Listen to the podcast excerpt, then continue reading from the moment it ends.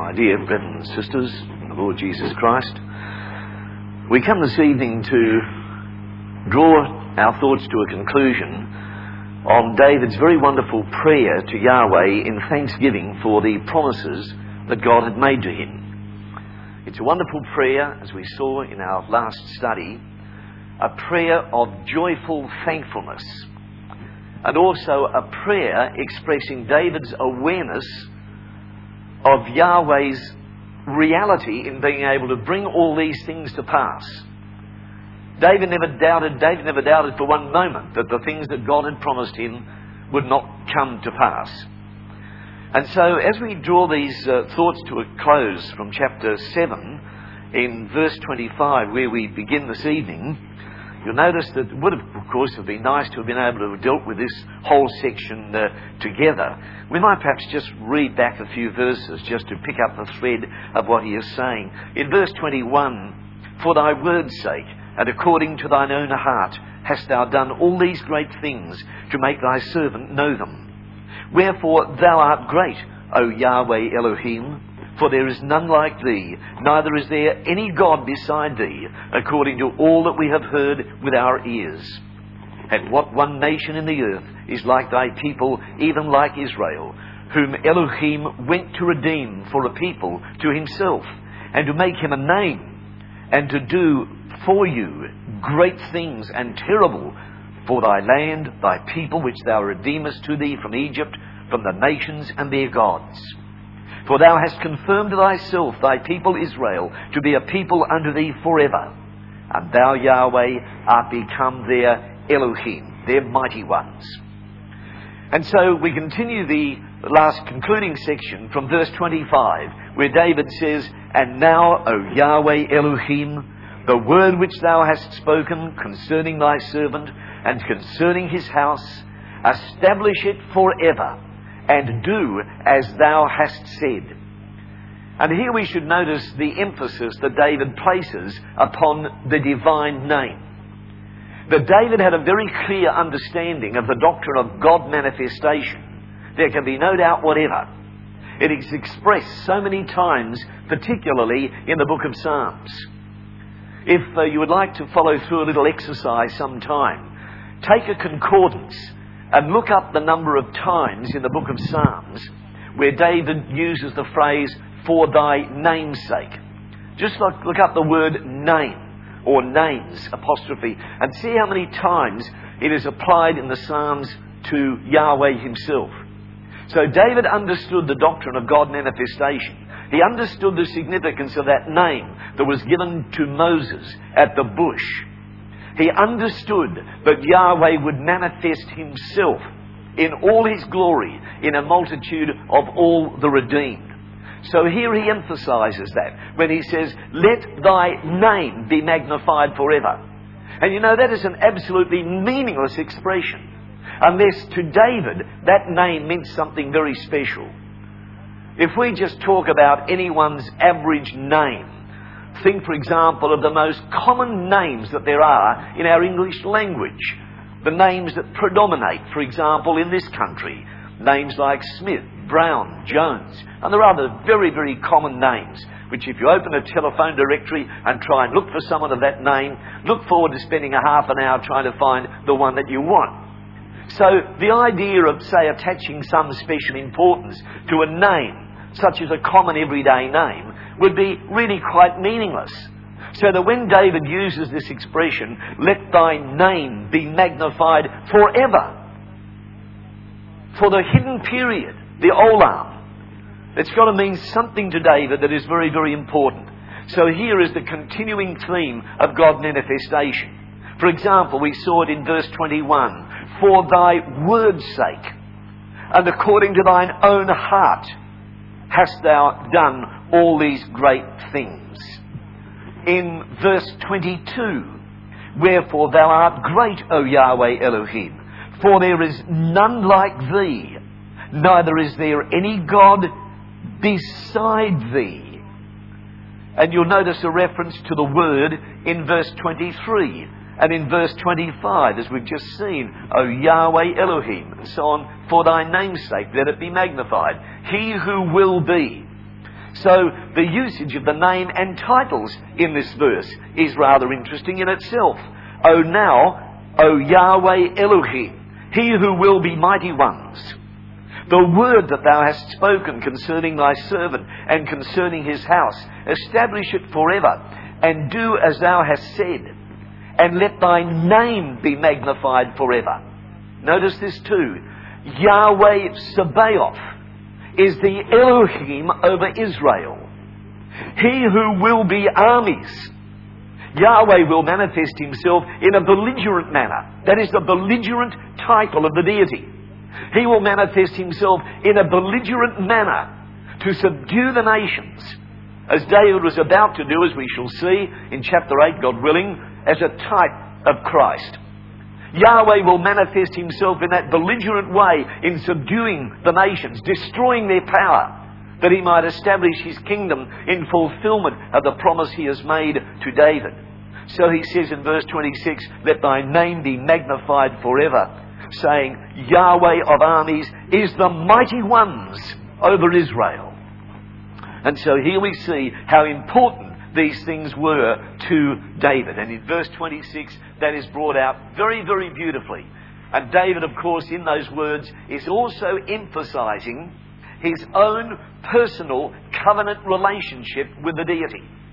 At the same time as he is mentioning Yahweh's covenant relationship with his people multitudinously, that is, the nation of Israel. For David says, What nation is there anywhere upon the face of the earth like unto thy people Israel? And so in verse 27, he says, For thou, O Yahweh of armies, the Elohim, the mighty ones of Israel, hast revealed to thy servant, saying, I will build thee an house. Therefore hath thy servant found in his heart to pray this prayer unto thee. As we look at that verse, Notice the margin there.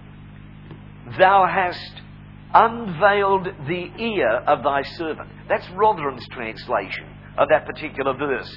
And the margin is correct.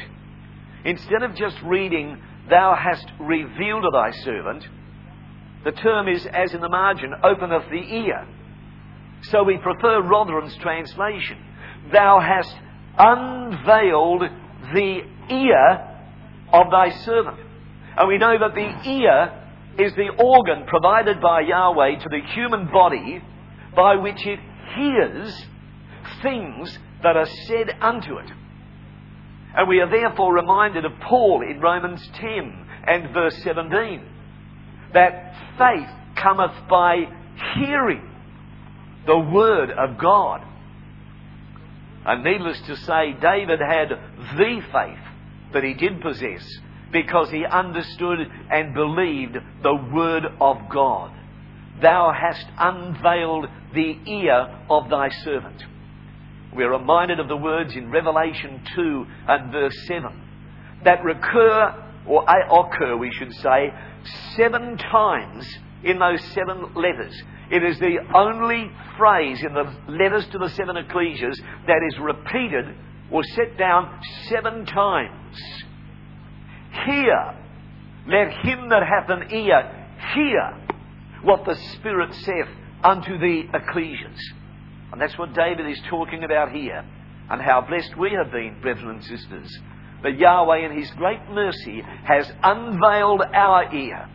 He has taken away, as though it were a veil, which is like a covering over the ears, and prevents and has prevented the majority of mankind from willingly having that veil removed that they might hear the word of Yahweh and respond to it. But how blessed we have been that we have, like David, had the veil removed from our ear. He has unveiled the ear of us, his servants, that we might hearken unto his word and receive it with gladness and with joy and in humble submission to the performance of his will. And so in verse 28, David goes on with his prayer and says, And now, O Adonai Yahweh, he who will be rulers. He introduces now another title together with the name. And now, O Adonai Yahweh, thou art that Elohim, and thy words be true, and thou hast promised this goodness unto thy servant. Young's literal translation renders the opening phrase there, Thou art God Himself. And uh, several uh, uh, uh renderings pr- provide the rendering, Thou art the God. And that is probably the nearest we can get to the literal Hebrew. And that's why Young translates it as, Thou art God Himself. Because in all probability, the nearest we can get to a literal translation is, Thou art the Elohim. In other words, there is only one true deity. There is only one eternal spirit that is the source of life, the source of creation, the source of power that sustains every living creature. Only one. And David is the first to acknowledge that. And yet, at the same time, as we have seen, he has also acknowledged that that one eternal Spirit will eventually manifest himself in a vast multitude of all the redeemed. And so he says in verse 28, And thy words be true. And the Revised Version renders that, Thou art God, and thy words are truth. Thy words are truth. If we want a definition of what truth is, turn to the Word of God. That is one thing that is absolutely true. So here you see, we find David once again completely attuned to the mind that would be revealed in the Lord Jesus Christ. In that they were of oneness of mind in their worship of the Father, although of course David never had the perfection of mind that the Son of God did. But nevertheless, as David says here, Thy words are truth, the Lord Jesus Christ said in John 17 and verse 17, Thy word is the truth, as it should be rendered from the literal Greek in John 17, verse 17. Thy word is the truth. And David is here saying precisely the same thing. And so now in verse 29, the final verse in this chapter, David says, as he draws this prayer, this wonderful, joyful prayer of gladness and thanksgiving, as he draws it to a conclusion, he prays in verse 29, Therefore now, let it please thee to bless the house of thy servant, that it may continue for ever before thee. For the hidden period, the olam, the Hebrew word olam, it, it, it defines an unspecified period of time. It simply means literally the hidden period. And we know, of course, that that hidden period, which is revealed to us actually, we say that it's, it's only ever revealed in the book of Revelation, but it's not. It's basically revealed to us in Daniel that it will be a period of 1,000 years. Daniel gives us the clue, and we found to find it spelled out in, in actual numbers and figures in the book of Revelation. A kingdom of a 1,000 years. So that hidden period, which was unknown to many in Israel, was later revealed to be a period of a thousand years. So he says, Let it please thee to bless the house of thy servant.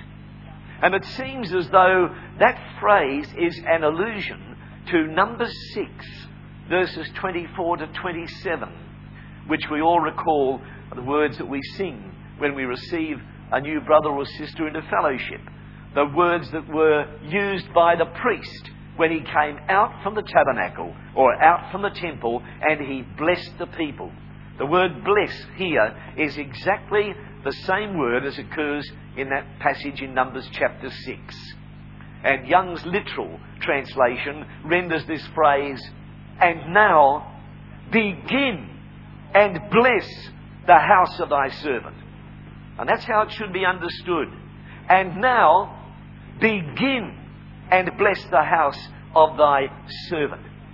In other words, David saw unfolding throughout time that was to come a long period of time that would elapse before this wonderful promise would be fulfilled. But he readily acknowledged that Yahweh would immediately begin the work of bringing the covenant to fruition. Yahweh, David knew, of course, that Yahweh had continued to work toward the fulfillment of the Edenic covenant. and the promise made to Abraham was in many respects a, an extension of the Edenic covenant.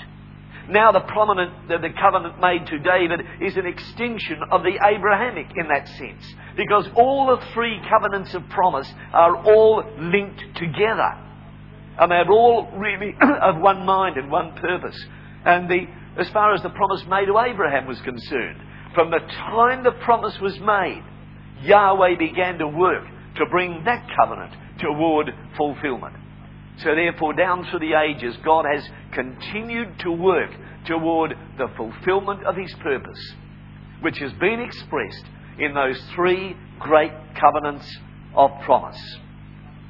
And now David says, And with thy blessing, let the house of thy servant be blessed forever.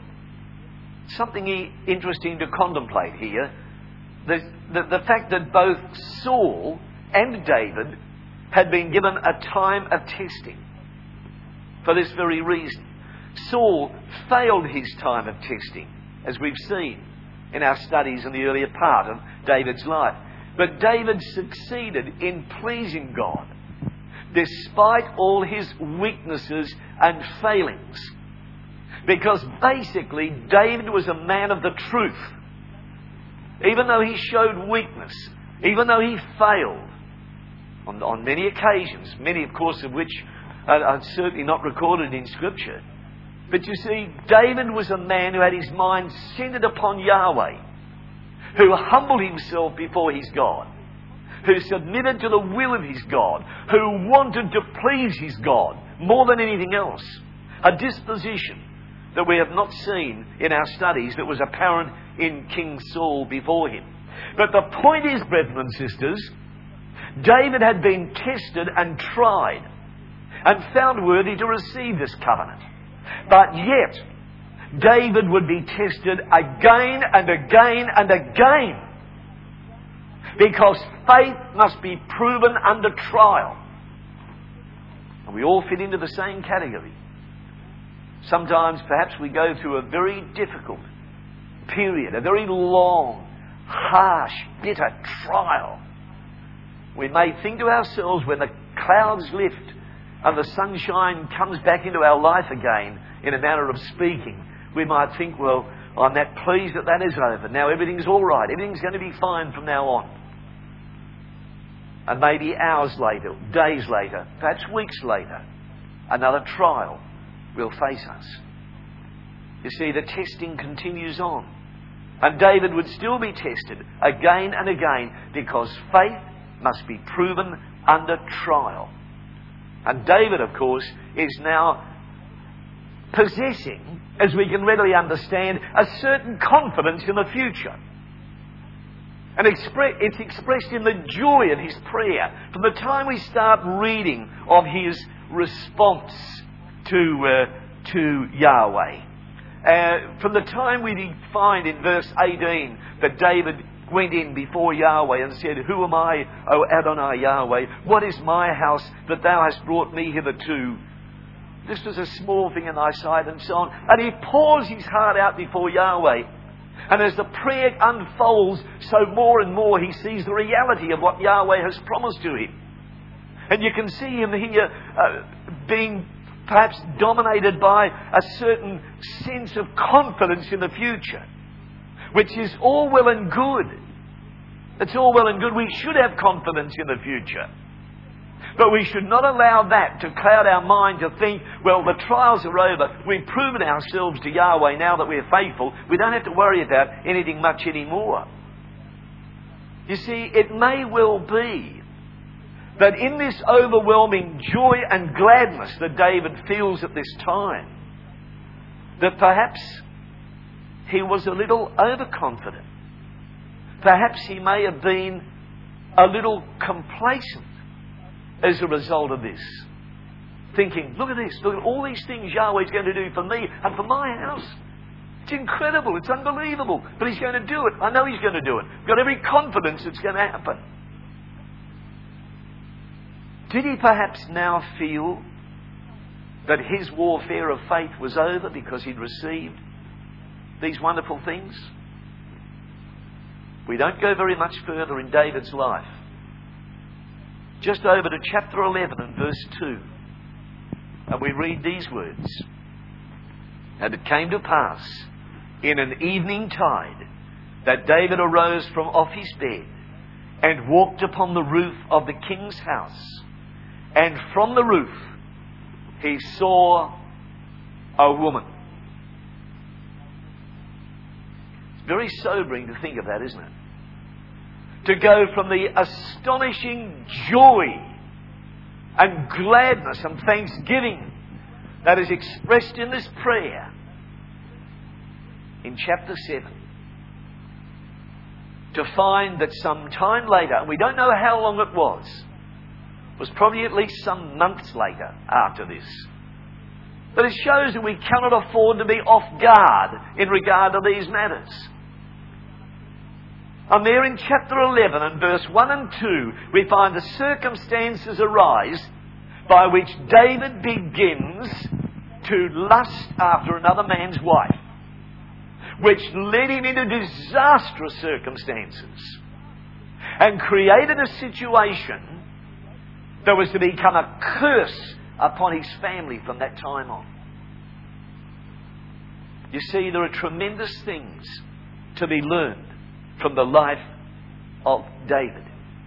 And as far as we ourselves are concerned, because Yahweh has blessed us with great promises, it does not mean that life will turn into an armchair ride into the kingdom. I always remember that was a, a phrase that uh, used to be used very often by our late brother H.P. Mansfield. He used to use that quite often. He used to say, Don't let any brethren and sisters feel so confident in the, in the truth, although we should be confident in the, in the truth, that God is going to give us an armchair ride all the way into the kingdom. Like being on a magic carpet and wafted away, we just keep going through the clouds and all the sunshine, and everything's going to be wonderful until we arrive at the entrance to the kingdom. Don't let anybody ever believe that, or think that, or be deluded by that, is what Brother Mansfield used to say. And many of us learnt a lot from him in regard to those things. So, from this experience of David, we learn that we have to be ever alert to meet the trials that are going to come upon us. Because there will be trials. You see, we've said many times, and some of you may be a bit tired of hearing me say this, but the simple fact is that we express in our prayers to Yahweh our faith in Him and what He has promised and what He has already done for us. And he has every right to say to us, very well, you say to me, you have faith, now prove it. And to bring us into circumstances which require us to live by faith and to show our faith in a very real way. And we all know that the only hope for the human race lies in what is termed scripturally the root and the offspring of David, the bright and morning star. Revelation 22 and verse 16. It's almost the note upon which the whole of Scripture concludes. There's not much to come after that, is there? After verse 16. The root and the offspring of David. That is a direct reference to the second of Samuel chapter 7 and the covenants of promise. And the great promise of Yahweh is given to David in Psalm 89, verse 26 and 27, when he says, I will raise him up to be higher than the, uh, the kings of the earth. You'll notice in Psalm 89, we might look at that. Psalm 89 and verse uh, 26 and 27. He shall cry unto me, Thou art my Father, my Elohim and the rock of my salvation. Also, I will make him my firstborn, higher than the kings of the earth. My mercy will I keep for him for evermore, and my covenant shall stand fast with him. That concerns the promised seed. We have the words of Psalm 110 and verse 1. I will sit thou at my right hand until I make thine enemies thy footstool, thereby fulfilling not only the Davidic covenant, but the Edenic covenant. Because the language of Psalm 110, verse 1, until I make thine enemies thy footstool is an expression that is expressive of one treading on the head of the serpent. And so we conclude this prayer of David here with some words from Paul in Hebrews 4 and verse 1, which are really magnificent words, where Paul there reminds us of the need for our own watchfulness while receiving the promises of God with joy and thanksgiving and gladness of heart. Paul says, Let us therefore fear. The emphasis here is upon ourselves. Let us therefore fear.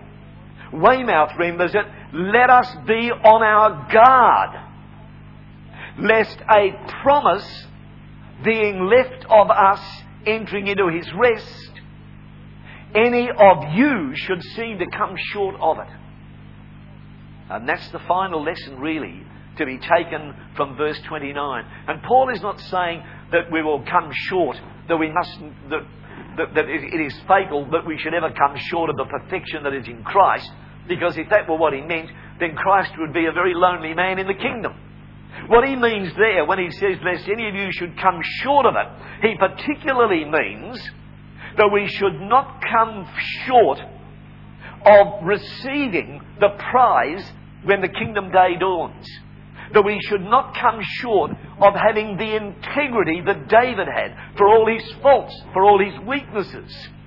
He had such integrity in the eyes of Yahweh that Yahweh forgave him his sins and he blessed him and gave him an inheritance in the kingdom.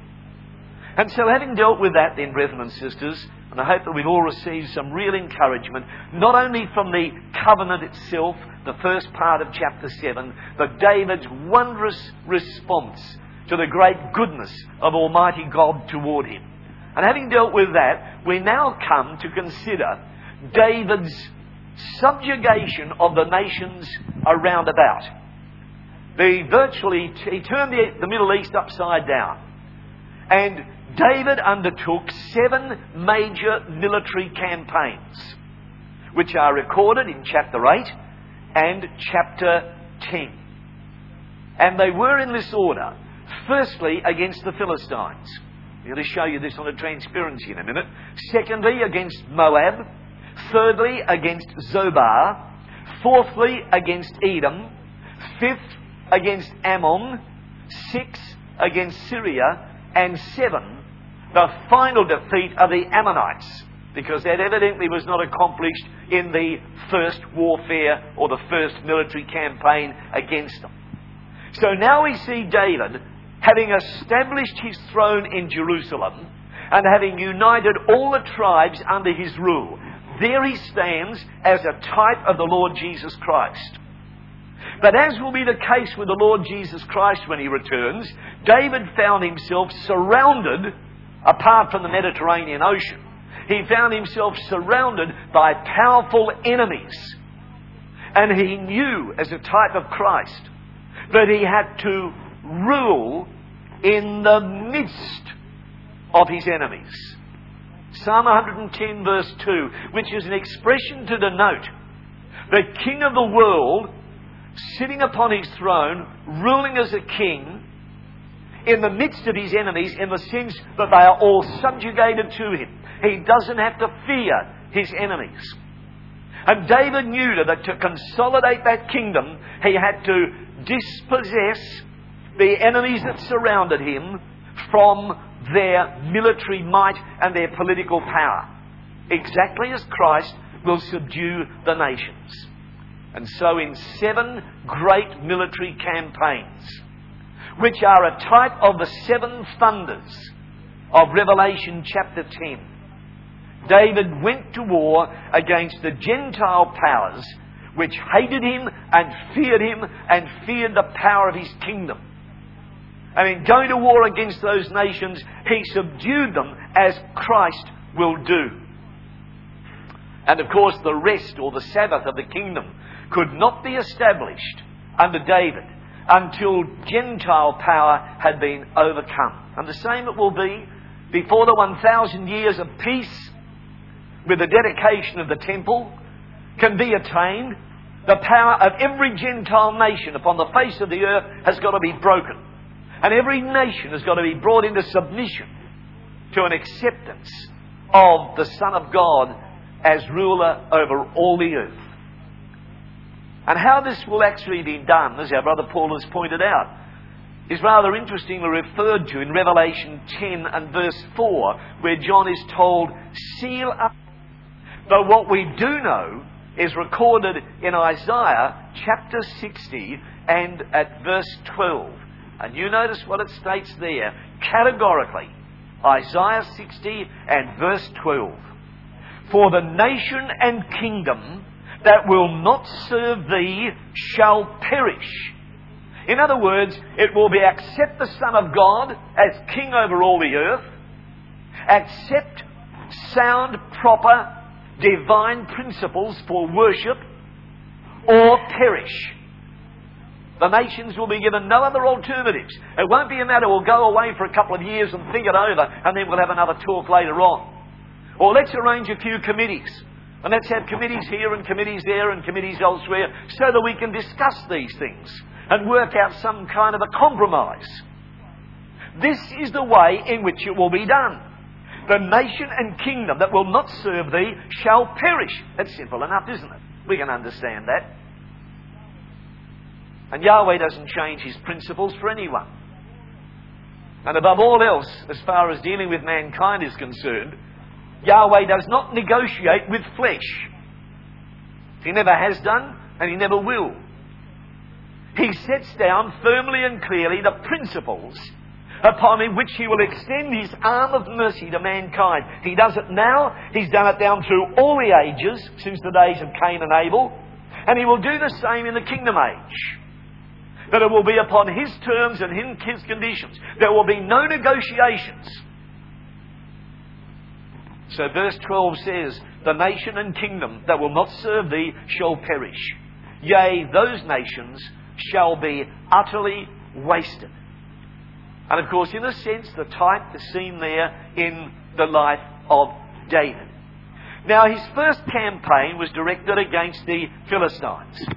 And we've done here another one of our transparencies, which uh, once again may, as one of our, my earlier attempts, might prove a, a suitable entry for the Archibald Prize next year.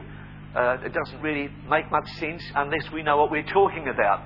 What we've done here is uh, briefly set out the seven major military campaigns that David undertook. I hope everyone can see this because we'll get a little bit closer in a moment to outline some of them. Uh, in blue, of course, is what we have the outline of the Mediterranean coast away there on the left. In blue also, we have the, uh, the, uh, um, the, Lake Gennesaret, the River Jordan, the Dead Sea, and so forth, right up into the, uh, the north, Lake Hula. And then we have the various borders of the various uh, areas of where the nations were that David came to war against and the order in which he did it.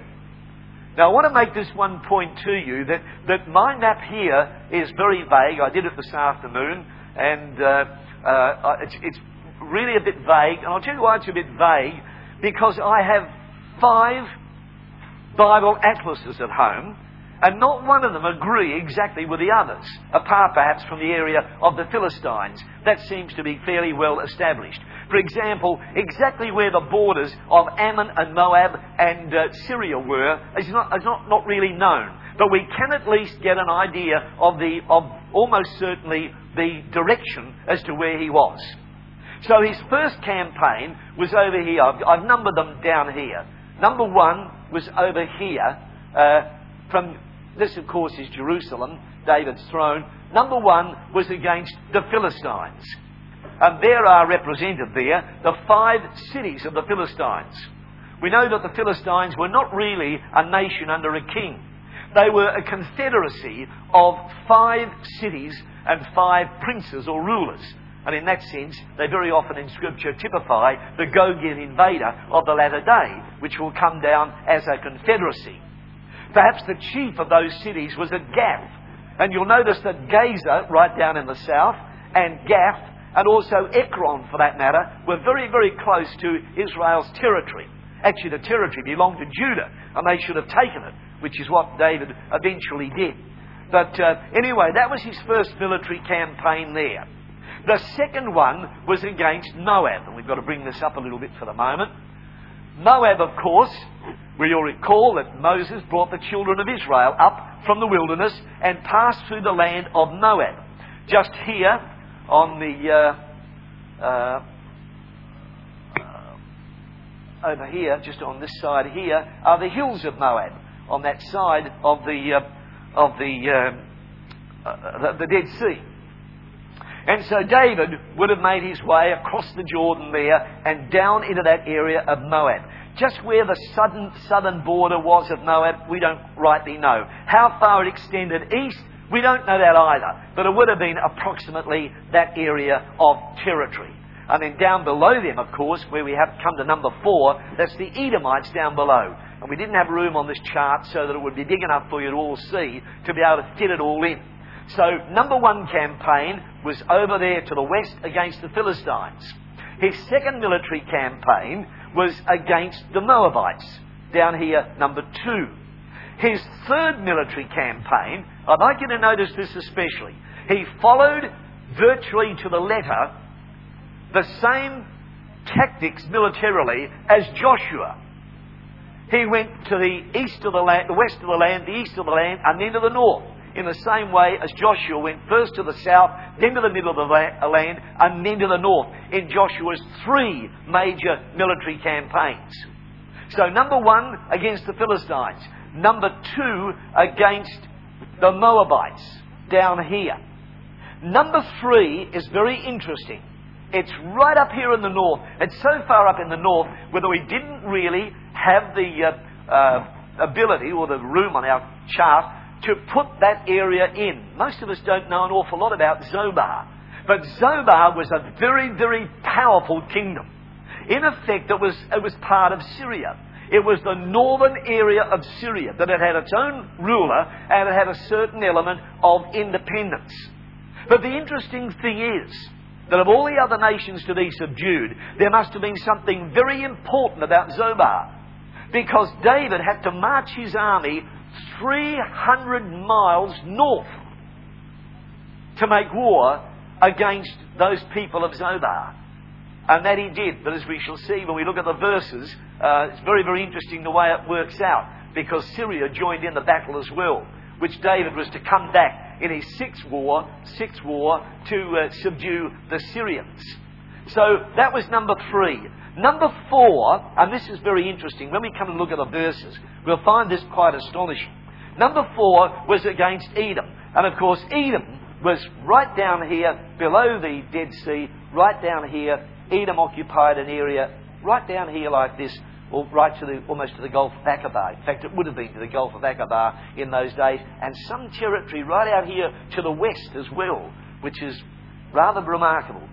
But we believe that what happened, we believe when we put the narrative together, there's a passage in Samuel, another one in Kings, another one in Chronicles, an interesting verse in the Psalms, which would appear to indicate to us that when David was involved in that major battle 300 miles to the north, that the Edomites took advantage of that and tried to make inroads into the kingdom in the south. And David therefore had to dispatch part of his army back down to the south to fight against the Edomites. It followed straight on from number three to number four, down, down to Edom and the Edomites. Number five, as you'll see over here, number five took him to war against the Ammonites.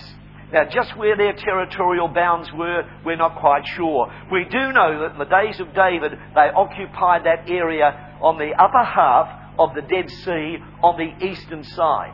So that was his fifth battle. His sixth was up again to the northeast against the Syrians because he had already fought them, but they had to be defeated. And that he did soundly. And then finally, in the seventh battle, we find him going back east over the Jordan again to, to conclude the war against the, uh, the Ammonites, which he had not been able to do previously. So we'll just leave that there for the time being, in case um, any of you want to uh, make a note of what we've got there. So what we have is first of all the first campaign, which was his invasion of Philistia, or the land of the Philistines, recorded in the second of Samuel chapter 8 verse 1, but also in the first of Chronicles chapter 18 and verse 1. And we know that the Philistines had earlier been defeated uh, by David in that he had driven them out of Israel's territory. But he had not fought them within their own borders. Now he has to do that. So, in other words, there's a great lesson here in regard to sin, which all these Gentile nations represent. It's not good enough to just drive sin back to its own border or to its own haven or whatever it is. It's got to be defeated. It's got to be wiped out completely. In other words, sin is always a danger. As long as we know that it's there, as long as we know that it exists, well then uh, we, uh, we, will, we will be on our guard to, uh, to be aware of it. And of course, given sufficient strength uh, and at a time of weakness for Israel, such as had occurred during Saul's reign, we know that the Philistines would always pose a serious threat to David's kingdom as long as they were permitted to survive. So David proposed to conquer the Philistines, and he invaded their land, and he laid siege to their main city, which is known, as we've said, as Gath, the second one from the bottom, and the one that is nearest to the east.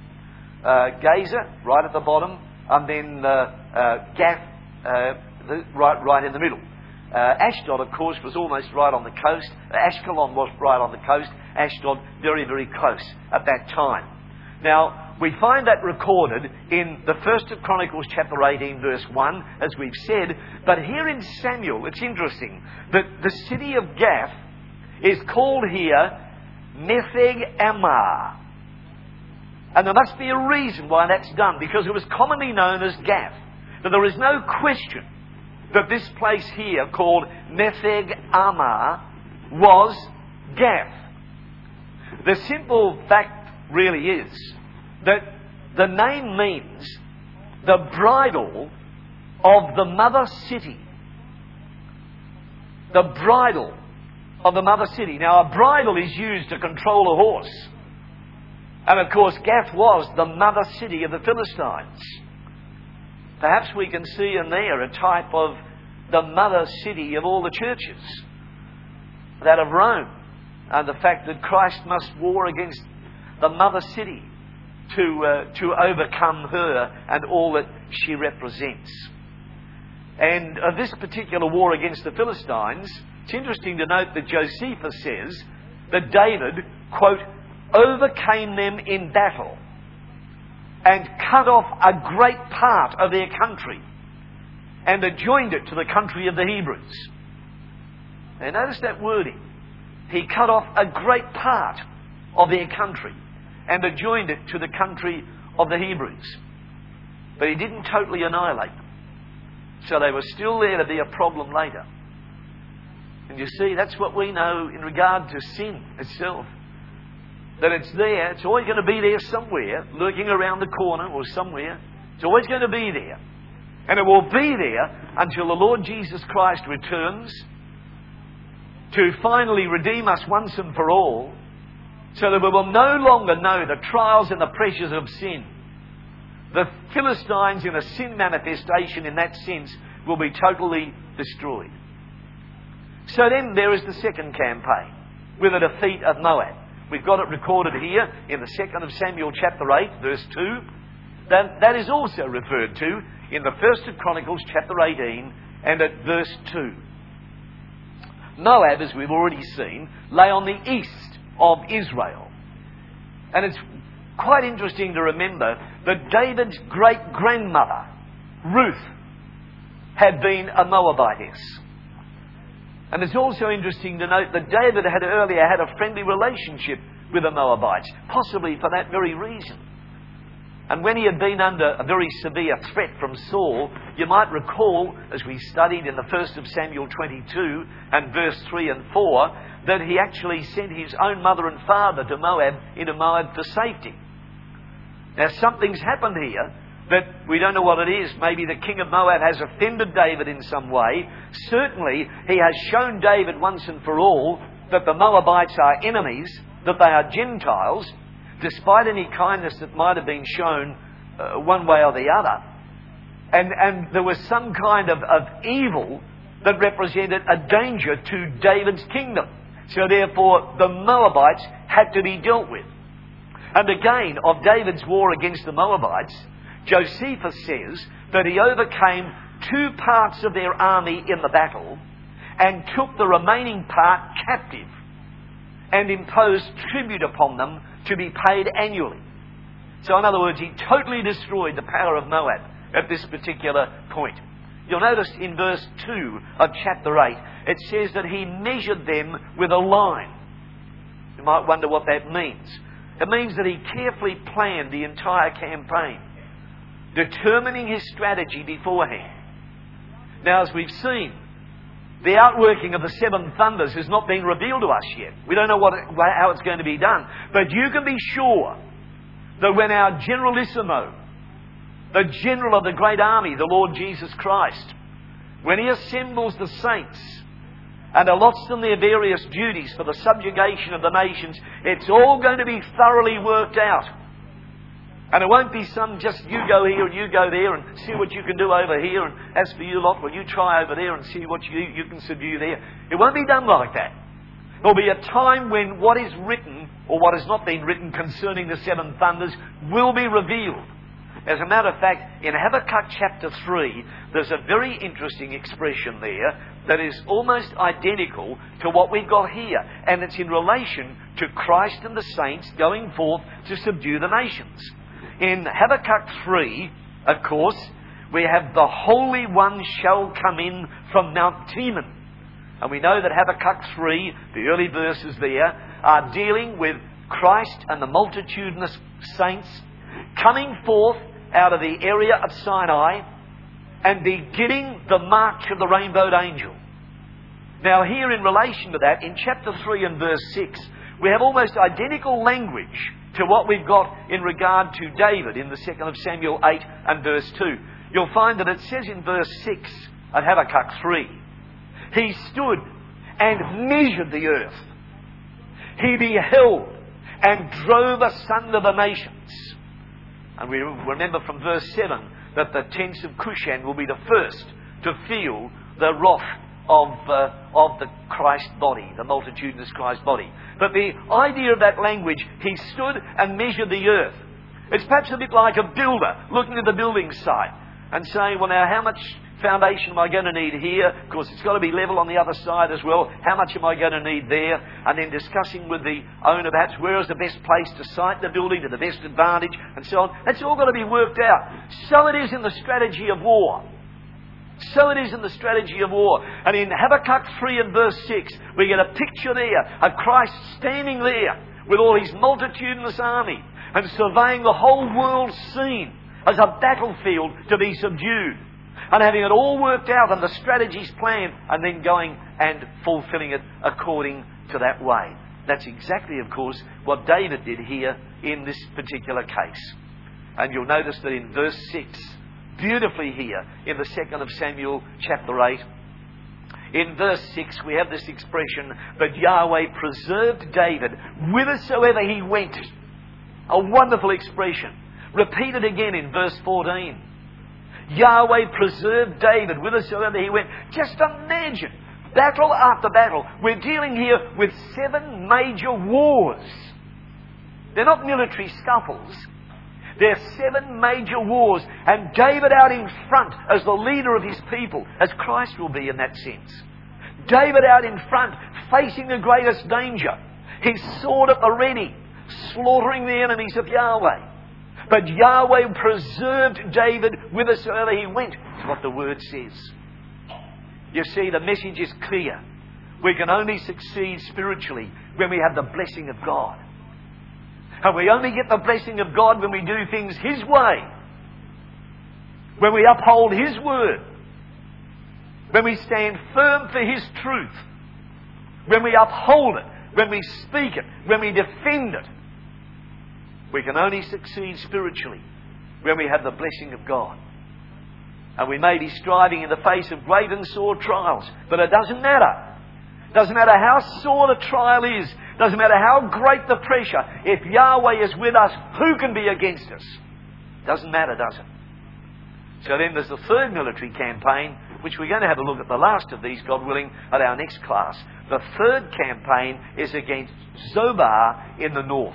That long, long place far, far away, in the, uh, near the Orontes Valley, 200 miles north-northeast of the northern end of the Sea of Galilee, which makes it 300, nearly 300 miles from Jerusalem. A long, long way. But still within the area of the land promised to Abraham. And David knew that. And David had that in mind in the, uh, in the uh, uh, effecting of these various wars against the Gentile nations. And God willing, we will carry on from that point at our next class.